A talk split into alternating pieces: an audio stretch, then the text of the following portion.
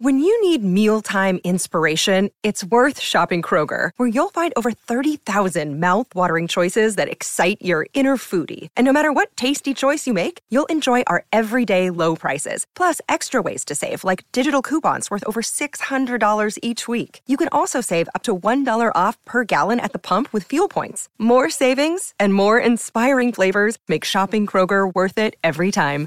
Kroger, fresh for everyone. Fuel restrictions apply. Well, howdy there, Internet people. It's Beau again. So, today we are going to provide a little bit of an update on Ukraine and some things that are occurring there. Uh, it's really two developments and then an explanation about a source that a whole lot of Western analysts use. And I had a question about it, and I was like, yeah, that really doesn't make any sense if, if you don't know the whole story with it. So, we will go over that as well. Okay, so the the first piece of news. Recently, we talked about how the the British services put out an assessment, and at the time, it was an outlier. And it was basically, hey, Russia didn't really run out of this stuff. They're holding it for the winter, and they're going to hit energy infrastructure with it. At the time that assessment was made, it was the outlier from intelligence agencies it has now become the agreed upon assessment. Ukraine and their intelligence agency, they have also said that they, that's what they think is happening. Now, my guess is they knew that before the British, but they're, they're now openly saying that this is what they think is going to occur. They have also kind of indicated that they have a response planned. And it's basically okay, if you hit our energy infrastructure, we're going to hit yours. And they're talking about oil. That may be uh, a pretty powerful statement. The Russian economy is not doing well.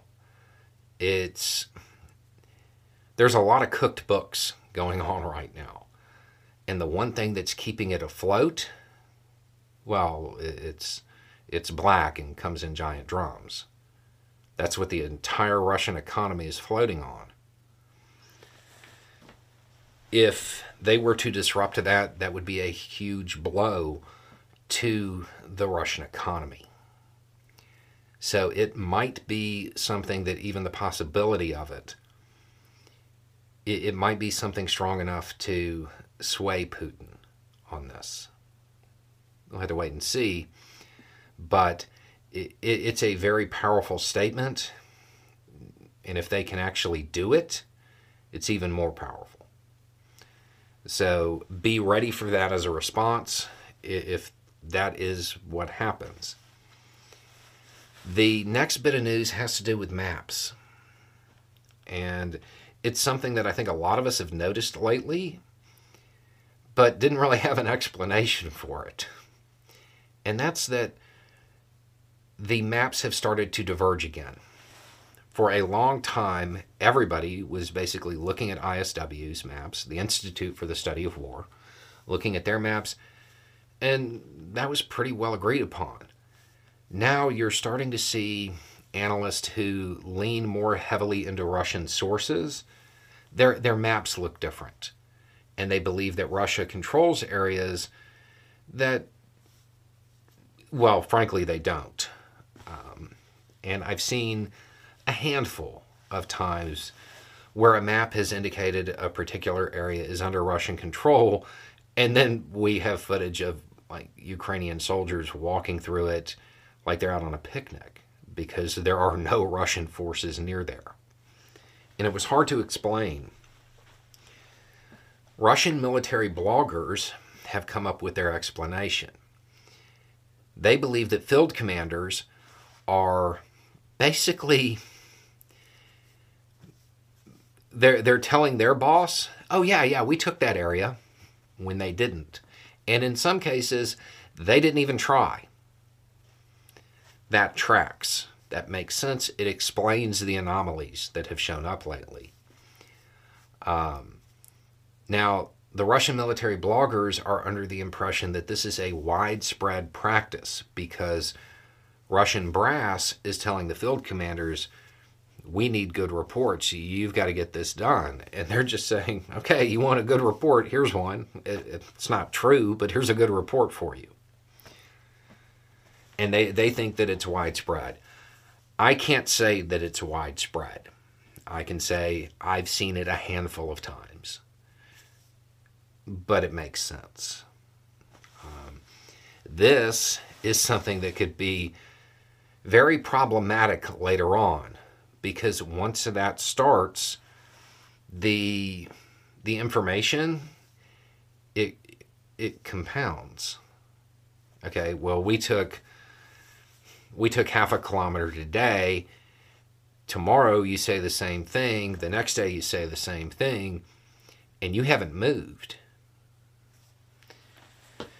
That would mean that Russian brass is devising strategies based off maps that aren't accurate, uh, which is, I mean, that's a problem.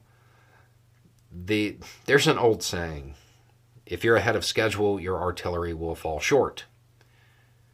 Meaning, being accurate about where you're at. I mean, there, there's also like a whole slacker thing going on in that statement, but being accurate about where you're at is really important because if you are ahead of where you're supposed to be when you call for support, it's going to land on top of you because that's where the enemy would be if you were fighting them. Um, that could compound and it could cause a lot of issues for Russia if that is widespread. Okay, and that leads us to the question why do Western analysts trust Russian military bloggers? Uh, they don't. They trust their statements when they're complaining. In the United States, despite all of the recent news coverage, generally speaking, most American troops, most Western troops, understand the idea of operational security, and they don't say things that they shouldn't for the most part. There are obvious, very high profile exceptions lately. Um, that culture really isn't there in the Russian military. What happens is the Russian military bloggers, they have contacts with people who are in the field, on the lines. And those people who are on the lines, they tell the bloggers things. The bloggers do their best to not share harmful information.